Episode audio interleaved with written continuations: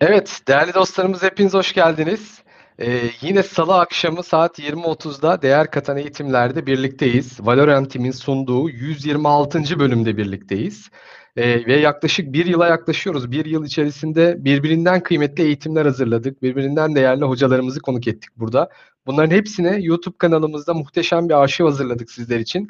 Ee, buraya bakarak ulaşabilirsiniz. Daha önceki eğitimlerimize mutlaka bir göz atın. Hatta daha fazla insana bu YouTube kanalındaki içeriklerimizi ulaştırmak için sevdiklerinizle paylaşırsanız daha fazla insanın hayatına hep birlikte değer katmış oluruz diyelim. Bu akşam yine çok önemli bir konuyu işleyeceğiz. Çok değerli bir konuğumuz var. Onu davet edelim izninizle. Şöyle Ayşegül Hanım hoş geldiniz. Hoş bulduk. Merhabalar. Merhabalar, nasılsınız? İyiyim. Çok teşekkür ediyorum. Siz nasılsınız? Teşekkür ederim. Bizler de çok iyiyiz. Sizin bir eğitim bitti. Hemen böyle arada hiç bir dakika bile ara vermeden ikinci eğitimi aldık sizi. Gerçekten Çok teşekkür biraz ederiz. oldu. Ben çok teşekkür ediyorum. Evet. Bazen böyle üst üste Evet. gelebiliyor. İşte bu tam da dijital platformların e, aslında Güzelliği. değer katan kısımlarından bir tanesi. Evet. E, Evet, bu akşamki eğitim çok konu. Evet. Evet, kesinlikle. Bu akşamki eğitim aslında şöyle bir baktım. Son 4 haftadır hep yeni dünyayı konuşuyoruz. Ee, bu dönüşümü, değişimi konuşuyoruz. Bundan sonra e, genç nesili nasıl anlayacağız dedik. Z jenerasyonunu konuştuk bir bölümümüzde, bir etkinliğimizde. Bundan 3 hafta önce. 2 hafta önce Toplum 5.0'ı konuştuk. Yani yepyeni burada da bir dönüşüm var dedik. E, oradaki dinamikleri, gelişimleri konuştuk. Geçen hafta da e, yeni nesil çalışma şeklini, uzaktan çalışma, evden çalışma, hibrit modelleri konuştuk. E, bu hafta da aslında bunları tamamlayan bir e, konu oldu. Böyle dört bölüm set halinde dört dörtlük Doğru. bir yeni dünyayı anlama, yeni dünyaya adapte olma eğitimi gibi oldu gerçekten. Bugün de yeni dünyadaki iletişim kanallarını ve bu iletişim kanallarının bizim iletişimimizdeki e, yaptığı kalite ya da kalitesizlik diyelim, sağladığı fayda ya da zararları nasıl daha iyileştirebileceğimizi onu konuşuyor olacağız. Şimdi e, tabii iletişim deyince bu tarafta artık o kadar dijitalleşti ki eskiden hayatımızda bir telefon, bir SMS, belki bir de e-mail vardı. Şimdi. WhatsApp'tan yazıyoruz, LinkedIn'den yazıyoruz, oradan oraya yorum yapıyoruz, tweet atıyoruz, Telegram'a giriyoruz falan derken yani benim şöyle düşünüyorum. Her farklı platformda farklı bir komünite diye temas ediyor. Mesela Telegram'da bambaşka bir kitle var. Orada onlarla etkileşime geçiyorum. Oradan çıkıyorum işte YouTube'da etkileşime geçtiğim, takip ettiğim kişiler farklı. Instagram'da apayrı, Twitter'da apayrı. İşte WhatsApp öyle, e-mailleştiğim, kendi kişisel e-maillerim, çalıştığım kurumların e-mailleri falan derken o kadar fazla kanal var ki hatta bazen şu hissiyata bile kapılıyorum. Ee, çalışırken, odaklanmaya çalışırken bu kanallardan ding ding ding ding ding bildirimler, sesler geliyor. Aman Allah'ım diyorum yani hangi birine yetişeceğim? Yani yaptığım iş de önemli, gelen bildirim de önemli. Dolayısıyla bazen böyle elim ayağıma karışıyor. Masamın kenarında her tarafta not kağıtları var. Unutmayayım diye böyle notlar alıyorum, koyuyorum falan. Notlar birikiyor. Boş kaldığım vakitlerde onları toparlamaya, düzenlemeye çalışıyor. Eminim e, bu akşam benim gibi e, bu tarz düşünceler, hislerde olan bir sürü dostumuz vardır. O yüzden aktaracaklarınız bizim için çok önemli. Yine ben kağıdımı kalemimi hazırladım anlatacaklarınızdan önce. E, tabii biz sizinle aslında pandeminin hemen başında bir kere ağırlamıştık sizi. Çok farklı Evet, bir konuyla doğru. ilgili ağırlamıştık Evet, değer doğru. katan eğitimlerde. Güzel Doğru. bir eğitim olmuştu. Bugün Evet. yine apayrı sizin uzmanlığınızla alakalı olacak. Tabii o Evet. günden bugüne bizim kitlemiz oldukça büyüdü e, Ne güzel. Hanım. Ne güzel. YouTube'da YouTube'da tabii çok değil belki ama 7 bin 8 bin civarında bir abonemiz oldu. Burada yarım milyona yakın gösterim 200 binin üzerinde de e, izlenme aldık. Bu rakamlar gerçekten çok güzel. 20 bine yakın bir Gerçekten. e-mail grubumuz oldu. Bütün platformlarda bizi mesela şu andaki bu canlı yayınımız YouTube'da, Facebook'ta, Twitter'da, LinkedIn'de, Twitch'te bir de üzerine Zoom'da şu anda aynı yayını veriyoruz. Her taraftan canlı yayındayız böyle. Genelde böyle 200, 300, 400 ilgili konu olduğunca, çok ilgi çeken bir konu olduğunda 500, 600, binlerin üzerine de çıktık böyle canlı yayında. Dolayısıyla bu akşam da e, çok değerli katılımcılarımız da var. O yüzden sorular da varsa e, onlardan ricamız e, hemen Ayşegül Hanım'ın aktardıklarından sonra bu soruların not alsınlar, bize iletsinler buradaki yorumlardan. Hepsini Ayşegül hocamıza iletiyor olacağız. E, başlamadan önce şu soruyla başlayalım o zaman. Ayşegül Ekti kimdir? Kısaca bize e, kendinizi bir tanıtabilir misiniz hocam? Buyurun. Ee, Ekti kimdir? Artık herhalde yaşlandıkça bu çok kalabalık oluyor. O yüzden de anlatmak çok uzun sürüyor. Ama hani e, öncelikle e, birçok farklı disiplinlerden eğitim almış akademik olarak bir kişiyim ben. E, ilk eğitimime grafik tasarım olarak başladım üniversite hayatıma Marmara Üniversitesi'nde. Grafik tasarım e, okurken e, biz tabii e, ben şimdi 40'lı yaşlardayım o jenerasyondaki bizler e, üniversiteyle beraber çalışma hayatına girdik. Stajlarla beraber reklam ajansları çalışmaya başladım. E, sonrasında Mimar Sinan'da bir master yaptım yine reklamcılık üzerine ve e, reklam ajanslarında çalışırken fark ettiğim bir şey oldu aslında.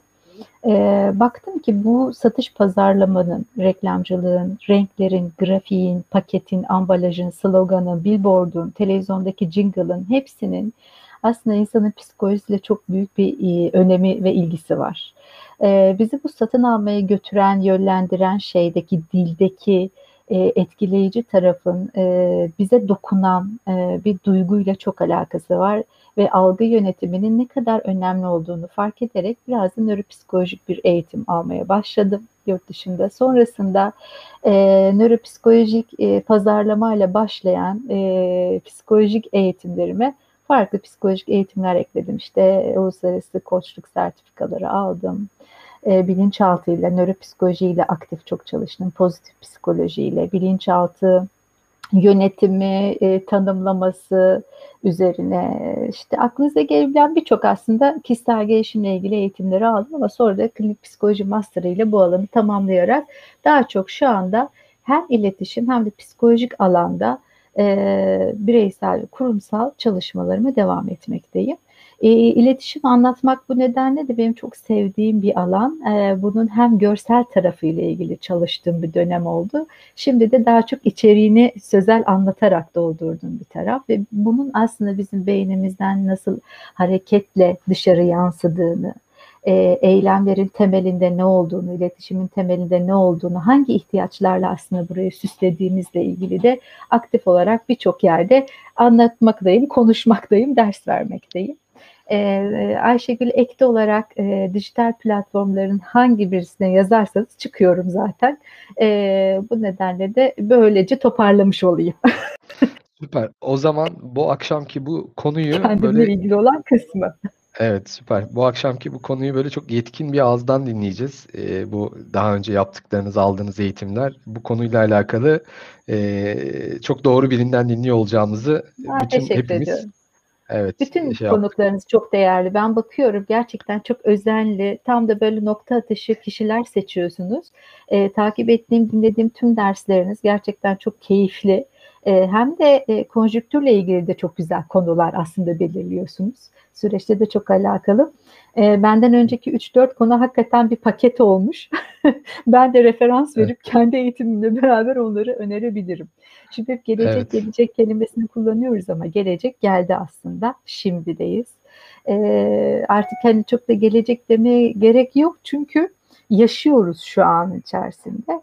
E, ama iletişim o kadar eski bir kavram ki insanlığın varoluşundan itibaren e, sürekli aktif bir şekilde e, insanlığın vazgeçilmez herhalde en önemli alışkanlığı bu. Bir şekilde kendini ifade etmeye çalışmış. Ses çıkartarak, duvara resim yaparak, işte e, toprağa eşeleyerek, e, çamura e, şekil vererek hep bir kendini anlatma, derdini anlatma, bunu paylaşma e, ihtiyacı hissetmiş. E, bu kadar eski bir şeyin e, günümüzdeki bu hızlı değişimin içerisinde e, nasıl e, o yeni kalıba girmesi beni çok heyecanlandırıyor aslında.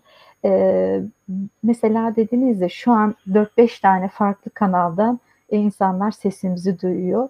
Ee, şimdiki hayattaki bu yeni mecralar aslında insanların hayatlarına e, birçok anlam ve kolaylık e, kattı. E, genelde dijital platformların bazen ben hep olumsuz taraflarından konuşurken buluyoruz kendimizi ama bir yandan da baktığımız zaman o kadar faydalı tarafları da oldu ki ilerleyen yerlerde değiniyor olacağız. Bir kere iletişimdeki en önemli kavramlardan bir tanesi zaman arkadaşlar. Yani zamanı nasıl kullandığımız iletişimin içerisinde kimlere ulaşabildiğimiz, bireysel ya da çoklu iletişim içerisinde hangi mecraları kullanabildiğimiz çok önemliydi. Her zaman önemli oldu. Şimdi bu anlamda bakın ne kadar kolaylıkla bu alanları yönetebiliyoruz. Yani belki biraz pandemi tetiklemiş oldu bazı şeyleri ama e, herhangi bir şekilde bir şey vesile olacaktı ve bu teknolojik gelişmenin içerisinde zaten iletişim de çok baskın ve büyük bir şekilde yerini alacaktı.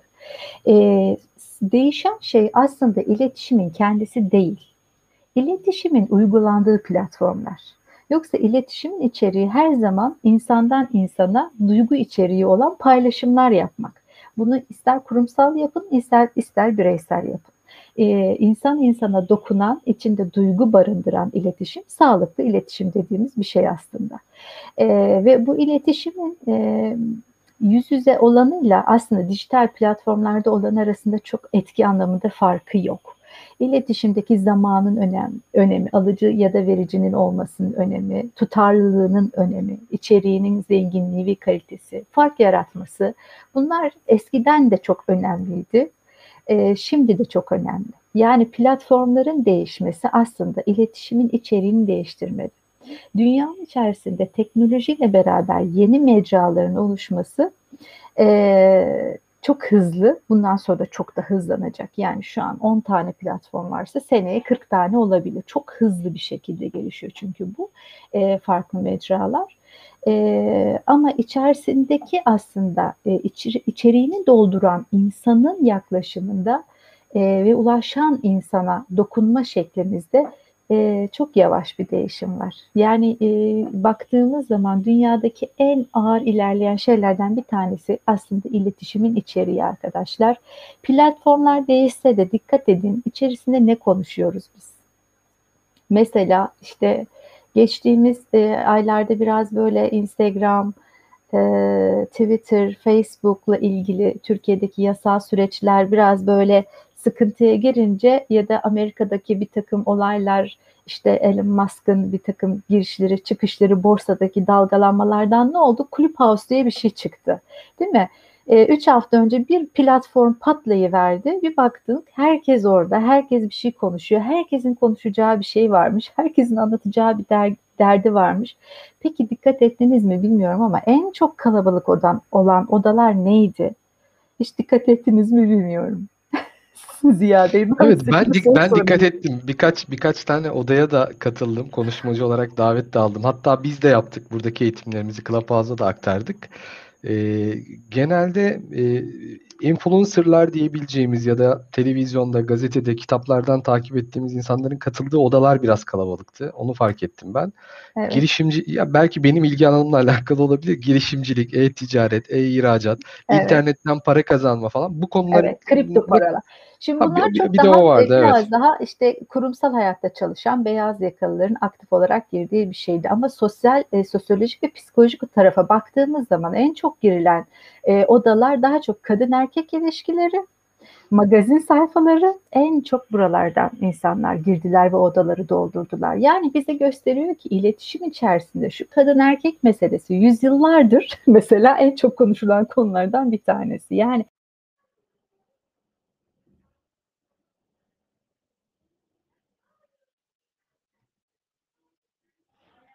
Evet, internet bağlantımız biraz zayıfladı galiba. Yüzyıllardır aynı.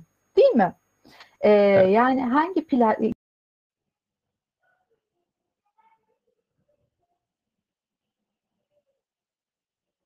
tavlama videosu. İşte e, insan ilişkileriyle ilgili, insan duygularıyla ilgili olan iletişim her zaman aynı içerik itibariyle ve insanlara çok dikkatini çekiyor.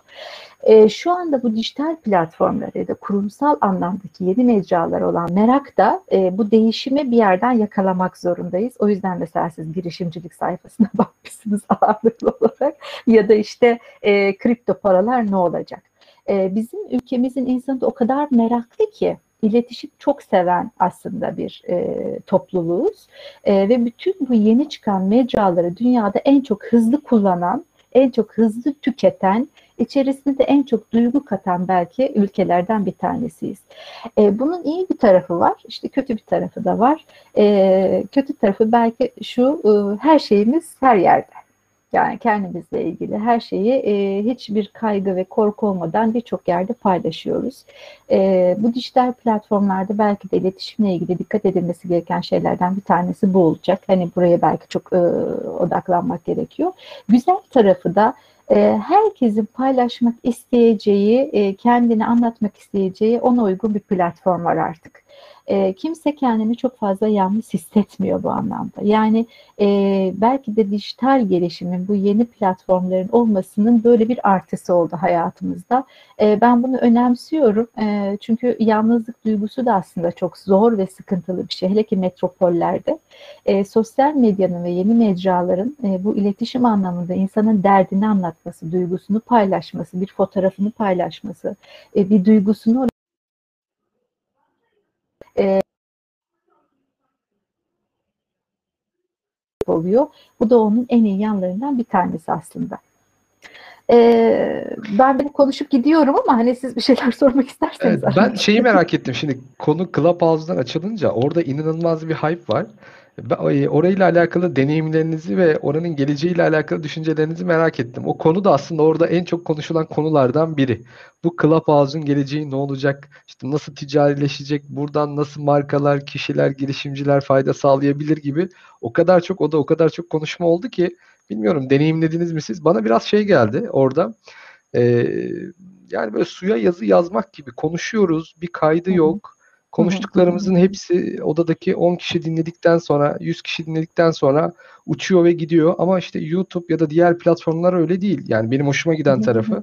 Burada bir içerik üretiyoruz. Bu içerik bütün platformlarda. Daha sonra herkesin e, istifade etmesi için faydasına sunuyoruz. Orası e, şey gibi Instagram'ın storyleri gibi. İlk çıktığında bize de anlamsız gelmişti ya 24 saat sonra yok olan bir şeyi niye paylaşayım demiştik. Ama şu anda kimse Instagram'da post atmıyor. Herkes story paylaşıyor. Ee, herkes oraya odaklanınca marketing de oraya şey oldu. Bütün firmalar storylerde reklamlar çıkmaya başladı. Acaba burada da burası da böyle bir bağımlı bir hale gelir mi sizce? Ya da hangi e, bu iletişim tarafında insanları bu kadar çeken Mesela orada şey duygusu da var. Bu FOMO dedik dedi, dedikleri hı hı. fear fear of missing out yani bir şeyleri kaçırıyor korkusu. Ben mesela ilk hı hı. başlarda baktım beni de şey yapıyor böyle ya orada ne konuşuyorlar bakayım falan. Ya işimden gücümden olacağımı fark edince şu anda mesela 2-3 gün hiç bakmıyorum bile. Arada bir bakıyorum kim ne konuşuyor. İlgimi çeken bir şey varsa giriyorum, dinliyorum falan. Ee, ama orada öyle bir dünya var. Oradaki düşüncelerinizi merak ediyorum mesela. Şimdi orası da var olmayı bence devam edecek. Hatta e, influencerlar gibi buradan hani e, nasıl e, para kazanılabilir, nasıl hani bir alan oluşturulabilir diye de çok ciddi insanlar oraya hani girip bir şeyler yapmak istediler. E, Clubhouse gibi bence alternatif başka yerlerde açılacak. Yani dediğiniz gibi mesela siz tabii bu sektörde eğitim sektöründe olduğunuz için ve dijital platformları da takip ettiğiniz için her yere e, giriyorsunuz ve bir şekilde bakıyorsunuz. Ben de e, bakıyorum ne oluyor ne bitiyor diye ama e, herkes tabii ki Clubhouse'da olmak zorunda değil ya da herkes Instagram'da olmak zorunda değil.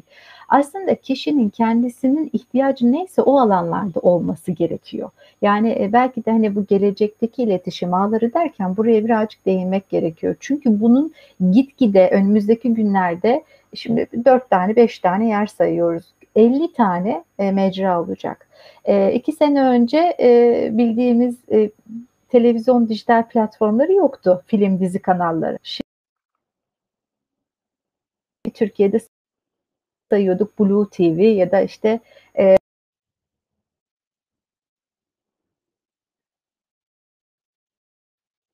tane farklı şu an platform var. Ee, sinema ve dizi sektörü mesela o tarafa doğru kaymış durumda. Bunun sayısı önümüzdeki sene 20 tane olabilir. Clubhouse gibi 40 tane daha yer olacak büyük ihtimalle. Şimdi bu çokluğun içerisinde e, normalde eski bildiğimiz mecralarda da E, biz her yerde olmak zorunda değiliz. Yani bireysel olarak mı sosyal medyada yer alacağız ve kurumsal olarak mı buna karar vermek gerekir. Eğer bir markaysak, bir kurum olarak yer alacaksak nerelerde olmalıyız? Hedef kitlemiz nerede? Ona nasıl seslenmeliyiz ve e, bizim e, markamızla ilgili, kurumumuzla ilgili o güvenlik duygusunu zedelemeyecek mecralarda olmamız gerekir diye hareket etmek gerekiyor. Yani iletişimin dijital gelişimden önceki hali neyse dedim ya iletişim çok yavaş ilerliyor aslında insan duyguları üzerinde. Her zaman güvende olmak, e, markayla kişiyle ilişkisi, güven ilişkisinin sağlam olması hep çok önemliydi. Hala çok önemli. Bundan sonra da hep önemli olacak. İşte biz hangi mecrada olacağımıza karar verirken bireysel ya da marka olarak e, bir sürü bir sürü önümüzdeki günlerde yeni platformlar da olacak ama acaba Kulüp House'da olmalı mıyım ya da Instagram'da olmalı mıyım? E, evet buradaki aman bir şey kaçırıyorum duygusuyla hareket etmemek gerekiyor. Kendi içimizdeki e, buna biz biraz da itibarla ilişkilendiriyoruz. Yani itibar yönetiminde de vardır ya marka kendini oluştururken kendisi için önemli bir takım maddeleri vardır, prensipleri vardır e, kurumsal kimliğin içerisinde. İşte nerede olmak zorunda? Yani havuz onun için uygun mu mesela? Oraya bir bakmak gerekir. Hatta bununla ilgili havuzla ilgili böyle küçük de bir gıybet yapalım. Mesela Gülben Ergen'in her odada olması ile ilgili çok dalga geçildi. Değil mi? Hani her konuda bir şey bilmesi, kripto paradan işte ekonomiye kadar, siyasetten özel hayata kadar. Mesela değil mi? Bence onun markasını yaralayan bir şeydi bu. Yani kulüp house'un içerisinde her odada olması ve onunla ilgili dalga geçirmesi. Ee, işte mesela buna dikkat etmek gerekiyor ve kişi normal kendi gündelik hayatında nasıl bir insansa e, dijital platformlarda da böyle olmak zorunda. Kendi iletişimi nasılsa yansıttığı Facebook'ta, Instagram'da, Clubhouse'da ya da işte e, başka YouTube'da Normalde nasılsa oraya da aynı kendi kişiliğini taşımak ve o iletişimle bağ kurmak durumunda. E, ilerleyen süreç içerisinde göreceğiz ki yapay zekanın da devreye girmesiyle beraber insan mı yapay zeka mı burada biraz e, sorunlar çıkmaya başlayacak. Belki de bu konuyla ilgili en büyük hani tehlike bizi bekleyen muhatap olduğumuz kişiler e, insan mı olacak, yapay zeka mı olacak? İşte burada bunu ayırt eden tek şey insan insana iletişimin e, bireysel olarak farkında olmak. Çünkü tek ayrıştırıcı şey bu sevgili Ziya arkadaşım diyeceğim. çünkü bir makineyle mi konuşuyorsunuz yoksa bir insanla mı konuşuyorsunuz? en çok yapılan yatırım dijital platformda insan duygularının hareketini fark edebilmek üzere yapılan, insan beynini taklit etmeye çalışan, reflekslerini ve tüketim ya da girdiği sayfalara bakarak, analiz yaparak ona paslaşabilecek bir makine yaratmaya çalışıyorlar. Yani e, e, genelde böyle bir çaba var. E şimdi bunun bütün platformlarda dağıldığını düşünürsek eğer bu oluşabilirse o zaman işte biraz farklı bir iletişime doğru gidiyor olacağız. Biz şimdi zaten cihazlardan cihazlara iletişim var.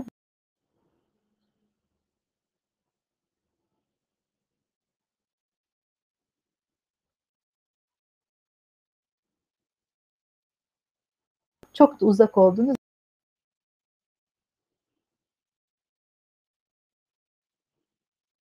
alanında e, aktif olmaya başlayacak. Belki de biz insanlardan çok e, yapay zekalarla iletişim halinde olacağız. Ve belki de işte beynimize çıkarak düşünceden direkt bağlantı kuruyor olabileceğiz. İşte e, iletişim orada biraz değişiyor olacak. Yani yapay zekayla şimdiye kadar yüzyıllardır işte e, bu sosyal mecralarla değişmeyen iletişim e, yapay zeka ile değişebilir. Buraya biraz dikkat etmek gerekiyor. Çünkü zaten bunun üzerine çalışmalar yapılmaya çalışıyor. Evet hatta ee, Elon, evet. Musk'ın da Neuralink diye insan beyniyle evet. makineleri, bilgisayarları birleştirecek bir e, teknolojiyi geliştiriyor, oraya yatırımlar yapıyor. Evet. E, şimdi sorular da geliyor. İsterseniz bö- bö- bölmeyeceksem evet, bu arada örtüştüğünü düşündüğüm soruları ileteyim. Mesela Gülşen Hanım Zoom'dan sormuş. Demiş ki e, dijital iletişimdeki merakın kişiye getirdikleri ve götürdükleri nelerdir sizce demiş. Şimdi e, çok güzel bir soru. Tam da aslında onlardan bahsedecektim. güzel de bir soru sormuş oldu. Şimdi dijital platformlar e, arkadaşlar bilgiyi paylaşmak için çok güzel bir alan oluşturdu. Her mecradan. E, mesela işte şarkı üreten e, Spotify'da, işte e, sohbet yapan e, radyocu kökenli olanlar işte podcastler üreterek, e, içerik üretip e, video ve görüntüyle çalışanlar YouTube'da ya da Instagram'da e, hepimiz için ilgi alanımızda ve paylaşmak istediğimiz, dış dünyayla ilişki kurmak istediğimiz yerler için e, dijital platformlar bilgi paylaşmak için çok önemli bir mecra alan oluşturdu bizim için. Bu artı bir şey. Aynı zamanda bunları yaparken bir yandan da vizyon kazanmamıza sebep oldu. Yani daha çok beslenmemize sebep oldu. Çok fazla çünkü done var. Bilgiye daha rahat ulaşıyoruz. Ee, ilgilendiğimiz sektörlerle ilgili güncel bilgilere ulaşıyoruz. Bu çok önemli bir şey. Aynı zamanda e, yine ilgi alanımızla ilgili kişilere ulaşabiliyoruz. Yani kişilere ulaşabilmek çok önemli bir şey. E, e, eskiden bu kadar kolay değildi e, sorunlarımızla ilgili hızlı çözüm bulabiliyoruz. Eskisinden çok daha hızlı çözüm bulabiliyoruz. Canımız sıkıldığı zaman rahatlıyoruz. Yani rahatlama kanalı da aslında dijital platformlar. Sohbet ederek, müzik dinleyerek, film izleyerek, oyun oynayarak e, online e, dijital platformlarda e, kendimizi rahatlatabiliyoruz. E, Birçok şeye kolay erişim halindeyiz ve iletişim halinde olabiliyoruz. E, yalnızlık hissimizi gideriyor duygu olarak yeni dijital platformlar. Çok önemli bir şey bu. Çok önemli bir şey. Yani şimdi e, ıssız bir köyde yaşayan ya da e, görevli olarak uzak yerlerde, diyarlarda olan insanlar için çok önemli şeyler mesela bunlar. E, kişilerle aslında farkında olmadan daha çok e, ilişki kurar olduk. Yani yüz yüze ulaşamadığımız insanlarla, görüşemediğimiz insanlarla bazen bu kalabalıklık biz, bizi yorsa da gün içerisinde ama daha çok iletişim halindeyiz. E, dikkat ederseniz görürsünüz. Aynı zamanda iş imkanları bulmak açısından da bize artı birçok katkısı oldu. Yeni dijital e, platformların buradaki network bağları kurmak açısından ve iletişim kurmak açısından. E, negatif taraflarına bakarsak bazen arkadaşlar sadece en iyinin gösterilmesiyle ilgili bir yanılgı içerisindeyiz. Yani bu içeriklerin de profesyonel içeriklerin de aslında bir kurgu olduğunu bazen unutuveriyoruz. E, Oysa ki aynı izlediğimiz filmlerde, dizilerdeki gibi gerçek hikayeler bile olsa bunların birer kurgusu olduğunu bilmek ve sadece en iyi gördüğümüz şeye bazen kıyaslamalar yaparak hayatımızı uydurmaya çalışmak da bazen bizi zorluyor olabilir. Yani bu da negatif taraflarından bir tanesi. Ee, yine e, bence en önemli bir de psikolojik olarak en önemli şeylerden bir tanesi bizi gerçeklikten uzaklaştırması arkadaşlar. Bu çok tehlikeli bir şey. Ee, işte burayı çok iyi kontrol etmemiz gerekiyor. Kendi duygularımızın ve psikolojimizin farkında olmamız lazım. Gerçekleşte, gerçeklerden uzaklaştırma tarafı e, dijital medya ve platformların sıkıntılı tarafı. Ee, bir yandan aile içerisindeki ilişkilerin zayıflamasına neden oluyor. Bu da yine riskli şeylerden bir tanesi. E, bazen e, burası çok kalabalık ve zaman kaybına e, uğruyoruz. Bir şey ararken başka bir şeye dalmak, çok fazla algımızı tetikleyici şeyler olması e, birazcık kendimizi o fokuslandığımız şeyden uzaklaştırdığı için burada bir zaman kaybası da e, kaybına neden oluyor. Oysa ki bu platformların asıl amacı hızlı iletişim ama bu hızlı iletişimin içerisinde bazen de e, bizim zamanımızı kötü kullanmamıza neden olabiliyor. Disiplinli ve dikkatli olmamız gerekiyor. Ee, bir yandan da tabii hızlı tüketimi bize pompalıyor. Yani e, her şey kolay ulaşılabilmesi ve biraz önce bahsettiğimiz artı değerler içerisinde bu da negatif tarafı hızlı tüketmemize sebep oluyor. İkili ilişkilerin bazen bozulmasına neden oluyor. Ben hani çiftlerde çok görüyorum mesela bu sosyal platformların çok dağınık olması. Yeni bir kavram türedi. Çiftler birbirlerine sosyal medya platformlarının passwordlerini veriyorlar. Ee, ben diyorum ki kesinlikle vermeyin. Zaten sosyal platformlarda birbirinizi eklemeyin. Çünkü anlamlı değil. Yani çiftlerin birbirini sosyal medyadan takip etmesi kadar saçma bir şey olamaz. Ama e, burada işte ilişkilerde e, rahatsız edici şeyler yaratmasına sebep olabiliyor. Bir de arkadaşlar bilgilerin doğruluğundan emin olmadığımız zaman bir bilgi kirliliğiyle karşılaşabiliyoruz. E, gene e, bazen bazı tehditlerle de karşılaşabiliyoruz. İşte özel yaşamın gizliliğiyle ilgili sıkıntılar yaşayabiliyoruz. Ee, bazen mesela kurumlar için telif hakkı ile ilgili sıkıntılarla karşılaşabiliyoruz. Doğrulanmamış içerikleri paylaşmamamız gerekiyor. Kişisel verilerin güvenliğiyle ilgili alanlara dikkat etmemiz gerekiyor. Ee, bunlar da yine e, önemli e, dijital medyada dikkat etmemiz gereken e, bazı unsurlar. Kendiliğinden tabii bu sistem de gelişirken e, iletişim alanını, çalışma hayatını, insan ilişkilerini dönüştürürken kendi kurallarını oluşturmaya başlayacak. Daha çok başında olduğumuz için bazı noktalarda sıkıntılar yaşıyoruz.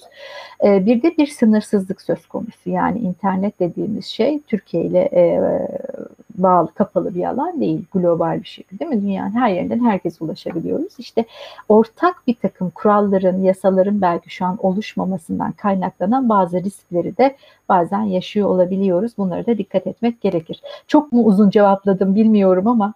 Yok çok güzel, çok toparlayıcı hani, oldu. Konuyla da ilişkili olduğu için e, anlatacaktım evet. zaten o alanları. Bu nedenle denk geldi.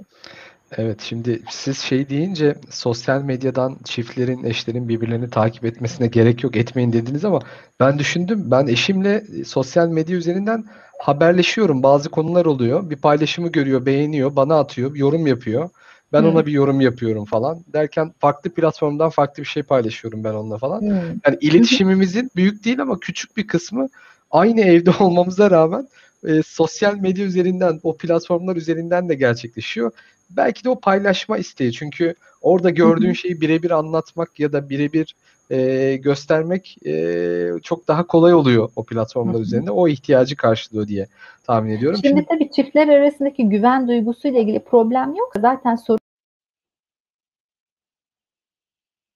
dediğinize göre şimdi sevgililer var daha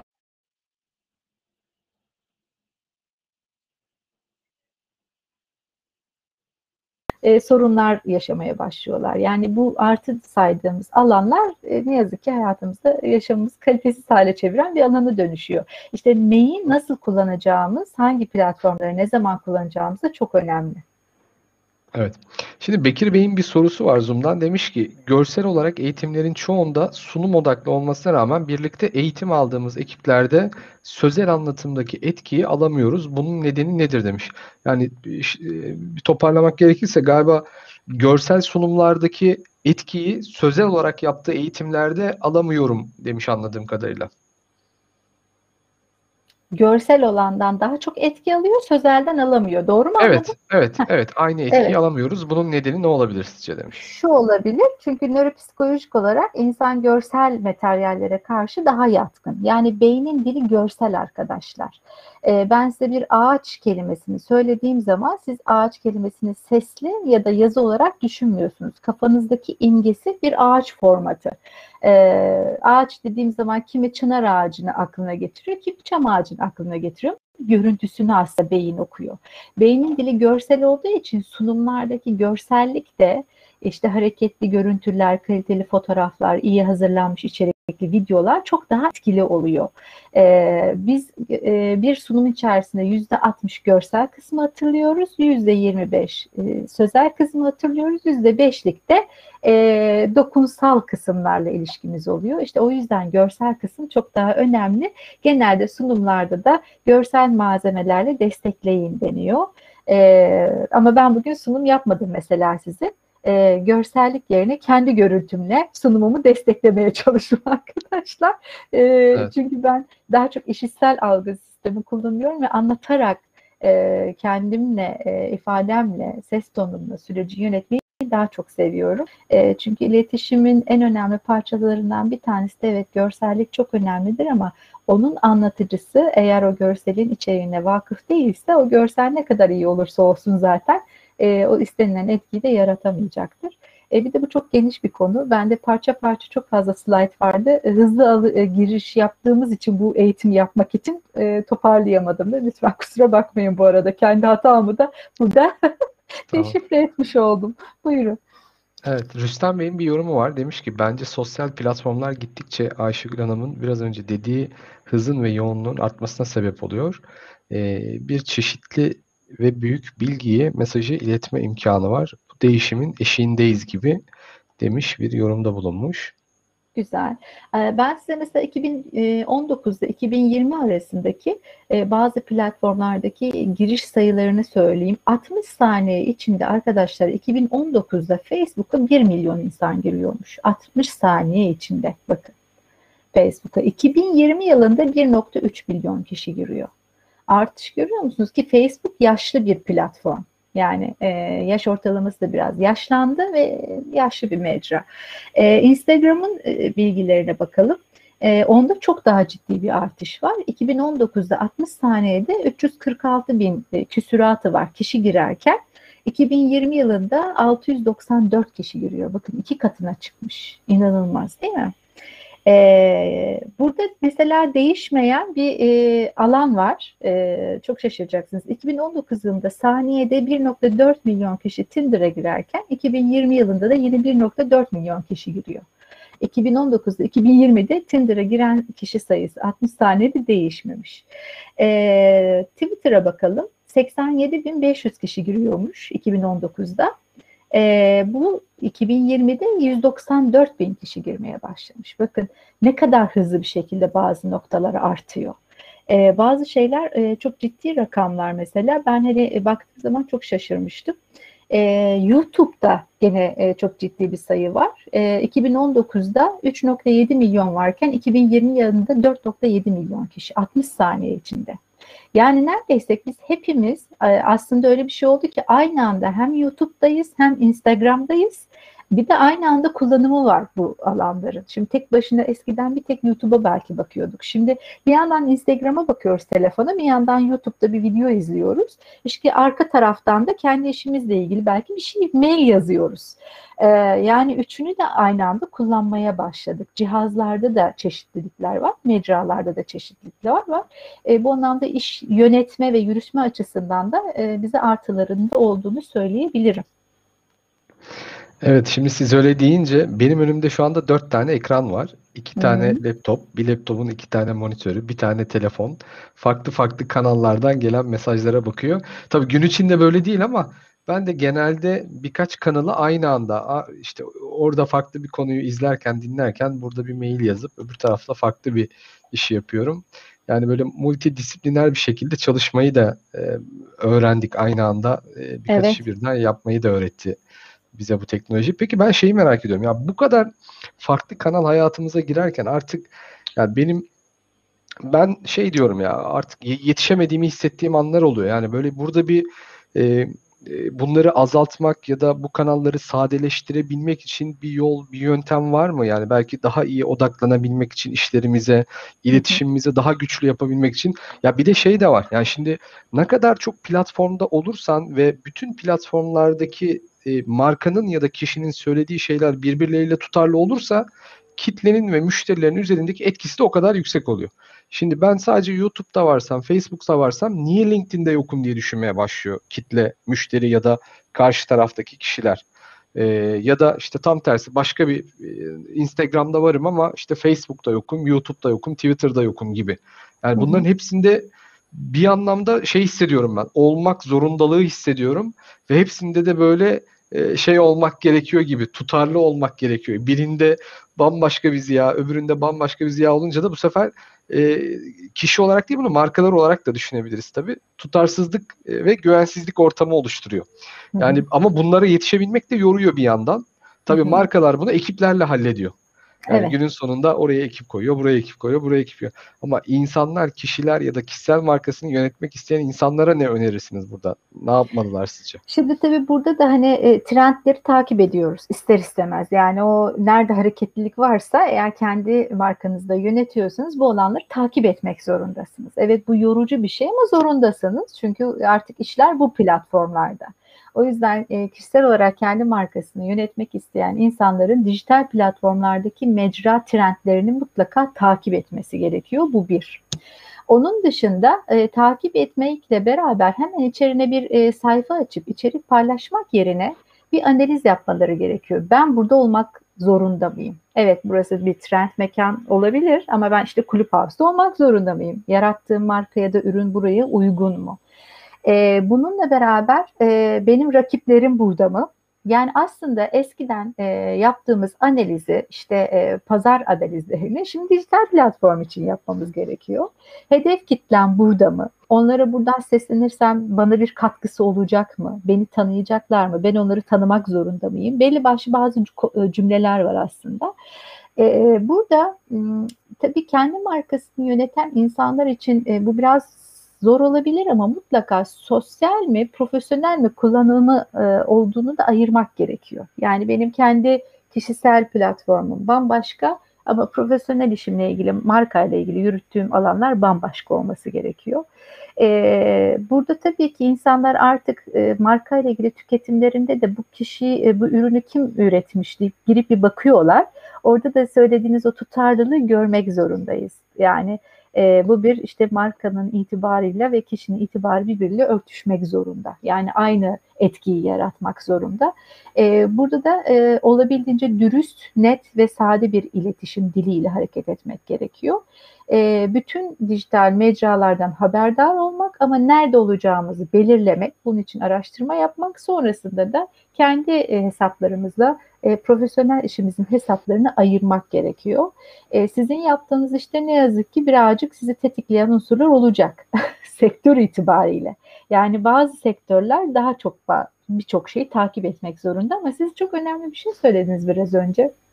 Dediniz ki bir sürü ekran açık etrafımda ama önümde kağıtlarım, kalemlerim var dediniz. Yani insanoğlu not almaktan, evet. yazarak aslında bir e, çalışma sisteminden vazgeçmiyor. E, böyle olması da çok normal bir şey, e, insani bir şey çünkü biz yine de ne yapıyoruz? Beş duyu organımızdan vazgeçmiyoruz. Yani elimizde kalem, kağıt, görerek, bir yandan dinleyerek ama düşünerek ve karalayarak ya da yazarak bunlar insani işte refleksler çok doğru bir şey yapıyorsunuz. E, not almak yine bizim vazgeçilmez iletişim parçalarımızdan bir tanesi. E, dijital platformda mecraları e, içerisinde kendimizle ilgili network ağları oluştururken dikkat etmemiz gereken üç tane soru var. Onları da ben arkadaşlarla paylaşmak istiyorum. ya da Facebook. Kimler sizleri tanıyor? Bu önemli bir şey. Ee, ve git e... Ayşegül hocam orada bir kesiklik oldu galiba. Orayı baştan alabilir miyiz? Üç tane önemli soru var evet. dediniz. Bir ufak evet. bir koptu. Tamam. E, üç tane önemli soru, e, soru sorarak aslında kendinizi konumlandırabilirsiniz. E, yeni nerelerde yer alacaksınız, hangi platformlarda. Kimleri tanıyorsunuz, kimler sizi tanımalı. Bu önemli. Kimleri sizi tanımasını istiyorsunuz? E, girdiğiniz platformla ilgili e, sizin hakkınızda ne bilinsin istiyorsunuz? Siz o sahayla ilgili neler biliyorsunuz? Bunlar çalışma e, şeyleri, kağıt kalemle bunların bir çalışmaları gerekiyor. E, yine bu platformda yer alırken ne, neyden faydalanıyorsunuz? E, ve buradaki diğer insanlarla birlikte neler yapabilirsiniz? E, eğer bunların üzerine birazcık çalışırlarsa o platformları tanımaları, o platformlarda olup olmamaları ile ilgili fikir geliştirmeleri açısından da aslında ipuçları bunlar. E, ben hep şey diyorum yani bir iskeleti çıkartırken oturup bir kağıt kalem alıp çalışmak gerekiyor. E, ondan sonrasında zaten nerede olacağımıza karar vermek ve içeriğini oluşturmak daha kolay ve daha hızlı olabiliyor. Bu sorulara da cevap vererek aslında yeni network bağları kurabilir izleyiciler. Süper. Ya bu e, konuları böyle ipuçları ve maddeler haline getirince daha kolay anlıyor ve tüketiyoruz galiba. Zaten içerik üreticileri de genelde öyle yapıyor işte.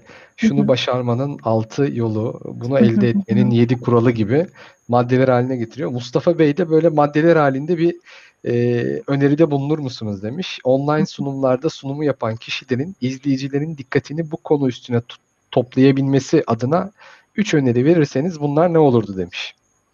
Ee, bir kere anlatıcının sunuma çok hakim olması bir, birinci koşul. Yani önceden evde oturup hazırlık yapacak sunumuna. İkincisi sunumunda mutlaka görsel zenginlik olmak zorunda. Yani işte videolarla destekleyebilirsiniz, kaliteli bir e, fotoğraf ve işte sayfa dizaynı ile sunumunuzu besleyebilirsiniz.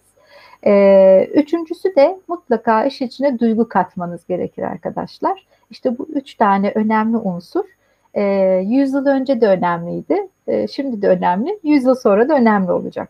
E, ama belki 100 yıl sonra bunu bizim yerimizde yapay zeka yapıyor olacak. O ayrı bir alan. Ama şu anda da hala önemli olan 3 tane bu maddeyi yerine getirirsek e, keyifli sunumlar yaparız. Evet süper. Teşekkür ederiz bu tavsiyeler için. Evet yine soruları varsa dostlarımızın e, şeyden aktarabilirler. Chat ortamından yazabilirler. Ben Zoom'a da bakıyorum. Şöyle en son sorulara ve toparlamaya geçmeden önce kısaca ben Valorant Team'den de bahsetmek istiyorum. O esnada sizi de böyle bir soluklandırmış olalım Ayşegül Hanım. Tamam. Güzel. be- belki bu akşam bizi ilk kez dinleyen dostlarımız olabilir. Valorem Team'i, değer katan eğitimleri. Değer katan eğitimler Valorem Team'in bir sosyal sorumluluk projesi ve pandemin hemen başında başlattık. Ee, kendi içimizde çok değerli bir kadro ve çok e, entelektüel sermayesi çok yüksek insanlar vardı. Evde boş boş oturacağımıza dedik. Pandeminin o ilk günlerinde sıkıcı ve moral bozucu günlerimizde birbirimize kendi uzmanlıklarımızı anlatalım, değer katalım dedik. İlkini bir yaptık, çok güzel oldu. Sonra dedik ki yani biz bunu niye kendimize yapıyoruz? Açalım herkes bundan fayda sağlasın. Çünkü Valorem Latince'de değer anlamına geliyor. Biz kendimize, çevremize ve ülkemize değer katmaya odaklanmış bir takım inşa ediyoruz bu platform üzerinde. Peki bu platform ne? Bu platformda şöyle özetliyoruz kısaca. Teknoloji, inovasyon ve girişimcilik odaklı yeni nesil bir danışmanlık platformu diyoruz buraya. Türkiye'deki Türk mühendislerinin geliştirdiği genelde abonelik modelli deniyor. SaaS modelli yazılım çözümlerini yine Türkiye'deki KOBİ'lere, işletmelere ulaştıran e, bir satış organizasyonu inşa ediyoruz. Farklı farklı alanlardaki iş insanlarıyla yapıyoruz bunları. İşte avukatlarla, mali müşavirlerle, farklı sektörlerdeki uzmanlar, danışmanlarla firmaların e, önemli problemlerini çözüyoruz aslında. Bazen maliyetlerini düşürüyoruz, bazen karlarını arttırıyoruz. Firmalara değer katıyoruz. Zaten Valorem Team'in adı da buradan geliyor. Firmalara değer katmaktan geliyor. Tabii bu aslında günümüzde o kadar büyük bir ihtiyaç ki baktığımız zaman KOBİ'ler, işletmeler yani öyle bir dönemden geçiyoruz ki bu dijital dönüşüm, teknoloji e, bunlar artık haya, hayatımızın merkezi olmuş vaziyette. Bu dönüşümün pandemi o kadar hızlandırdı ki birçok firma bu dönüşümden dolayı teknoloji zede oldu zaten. Maalesef teknoloji zede oldu. Bunu doğru kullananlar da bu teknolojiyi, yazılımları, inovasyonları teknoloji zade konumunda oldu. Biz de firmalara, kişilere, kurumlara, kuruluşlara ya da topluluklara teknoloji zade olabilmeleri konusunda destek oluyoruz bir anlamda. Bir anlamda da geleceğin iş modelini inşa ediyoruz. Bu değer danışmanı dediğimiz e, uzaktan çalışan, çünkü sabit bir noktada olmasına gerek kalmıyor bizle birlikte çalışan bu değer danışmanları, iş insanları. Türkiye'nin dört bir tarafında, dünyanın dört bir tarafındaki firmalara bu çözümleri ulaştırabiliyorlar. Buradan bir değer oluşturabiliyorlar, gelir elde edebiliyorlar ve onlar için de e, aslında e, yeni nesil e, bir e, iş modeli de oluşturmuş oluyoruz baktığımız zaman ve sayımız da her geçen gün artıyor. Türkiye'nin dört bir tarafındaki firmaların önemli problemlerini bu yazılımlarla çözüyoruz ve hiç oralara gitmeden bir bakıyoruz işte Bodrum'daki bir yaşayan bir arkadaşımız, dostumuz, değer danışmanımız Trabzon'daki bir firmanın problemini çözmüş. Bir bakıyoruz İstanbul'da yaşayan bir arkadaşımız Antep'teki bir firmanın problemini çözmüş. Gerçekten böyle enteresan bir iş modeli büyüyor hızla. Tabii bunun ne olduğunu detaylarını incelemek isterse değerli dostlarımız hemen buradaki kare kodu cep telefonlarıyla okuturlarsa e, ya da YouTube kanalının altında da var bu link. Oraya tıklayıp e, hemen kısaca bu e, Valorant Team'in iş modeli nedir, onlara nasıl fayda sağlar, firmasına nasıl fayda sağlar girip buradan detaylı bilgi alabilirler diyeyim. E, bir yandan bu yaptığımız değer katan eğitimlerin 126.sını yaptık bu akşam. Müthiş bir kütüphane olduğunu söylemiştim. Mutlaka girip bu YouTube kanalına abone olmasını e, öneriyoruz, talep ediyoruz bizi izleyen dostlarımızın. Hatta sadece kendileri abone olmakla kalmasınlar. Şayet memnun kaldı ve beğendilerse bunu çevrelerindeki insanlara tavsiye etsinler değer katan eğitimleri. Böylece daha fazla insanın hayatına birlikte değer katmış olur. Şimdiye kadar 200 bin farklı kişi tarafından izlendi buradaki yayınlarımız. E bu niye işte 2 milyon olsun, olmasın, 20 milyon olmasın daha fazla insana hep birlikte ulaşabiliriz. Hem kanalımıza abone olabilirler hem de Valorem Team'in daha fazla değer katan eğitimlerin daha fazla kişiye ulaşması için YouTube'da katıl butonumuz aktif hale geldi. Oraya bakıp buraya bir e, destekçi olarak e, tanıtım amaçlı kullanılması için buraya destekte de bulunabilirler. Daha fazla insana bu içerikleri ulaştırabilmemiz adına. Bir yandan bütün bu içerikler sadece YouTube'da ya da diğer platformlarda değil, e, podcast olarak da yayınlıyoruz. Artık kulağımıza, kulaklığımıza taktığımız anda her yerde bu bütün bu içerikleri dinlememiz mümkün. Bu da hemen birkaç gün sonra yine podcast kanallarındaki yerini alıyor olacak diyeyim buradaki içeriğimiz. Evet şöyle ben şunu tamamlamış olayım. Sonra kaldığımız yerden sorularımıza ve yorumlarımıza devam edelim isterseniz Ayşegül Hanım. Evet. Sizin var mı son olarak böyle eklemek istediğimiz bu akşam konuştuğumuz konularla alakalı Evet, şöyle gene maddeler halinde toparlayıvereyim aslında konuyu. Belki Hı hı. e, dijital platformda insanlar kendi markalarını oluştururken neye dikkat etmek e, gerektikleriyle ilgili akıllarında birkaç cümle kalsın en azından. E, öncelikle bir hedef kitle belirlemeleri lazım. E, sonra da bu hedef kitle için uygun platform seçmeleri gerekiyor. Ee, sonrasında bu platformu seçtikten sonra içerik oluşturmaları ve bu içeriğin bir konseptinin olması gerekiyor. Konsept oluşturduktan sonra bunun bir sürekliliğinin ve tutarlılığının olması gerekiyor. Bu e, dijital med- mecralarda çok önemli arkadaşlar. Sonra mutlaka bu oluşturduğumuz konseptli içerikler için geri bildirimler almamız gerekiyor. Ee, bu e, iletişim e, içerisinde kişileri manipüle etme ya da polemik yapmak gibi alanlardan uzak durmak gerekiyor içerik üretirken. Ve mutlaka mutlaka düzenli içerik paylaşmamız gerekiyor. Ertelemememiz gerekiyor. E, mobile uyumlu olmamız gerekiyor teknolojik olarak ve bence en önemlisi doğal olmak gerekiyor. Net konuşmak, net mesaj vermek gerekiyor ve duygulardan uzak olmamak gerekiyor. Bunlara dikkat edersek hem kendi bireysel dijital e, mecralarımızı yönetirken hem markamızın e, kurumsal olarak dijital mecraları yönetirken birçok şeyi de yerine getirmiş oluruz aslında. Süper, çok teşekkür ederiz. Güzel bir özet oldu. Şimdi farklı sorular da var ama birçoğunu cevapladık. Hatta e, Sevde Hanım bir soru sormuş. E, bu çalışma kültürü ve plaza kültürü önümüzdeki yıllarda bitecek mi diye. Onu çok güzel cevabını bir önceki eğitimde vermiştik biz. Evet. Mutlaka ona bir göz atmasını, çalışma kültürüyle alakalı orada bütün detaylı e, bilgilerimiz mevcut diyelim. Peki çok teşekkür ederiz Ayşegül Hanım bu akşam bize bu değerli vaktinizi ayırdığınız için. 126. bölümde Ayşegül Ekte hocamızı konuk ettik ve yeni nesil, yeni dünyada iletişim ne noktada, nereye gidiyor, bize sağladığı faydalar, zararlar, neler yapmamız gerekiyor bunları konuştuk. Yine önümüzdeki hafta salı akşamı yine değerli bir hocamızla önemli bir konuyu konuşuyor olacağız hep birlikte. Ee, son olarak söyleyeceğiniz bir şey varsa onu da alalım ve kapatmış olalım hocam. Ben çok teşekkür ediyorum. Değer katanlar, e, değer katan eğitimler bir kere başlığı içerisinde olmak bence çok keyifli. Çok güzel bir ismi var e, süreçlerinizin. Bu nedenle ben çok teşekkür ediyorum beni misafir ettiğiniz için. E, başarılar diliyorum diğer e, çalışmalarınızda da. Harika. Peki. Herkese teşekkür ederiz tekrar. Önümüzdeki hafta salı akşamı görüşmek üzere diyelim. Hoşçakalın. Kendinize iyi bakın.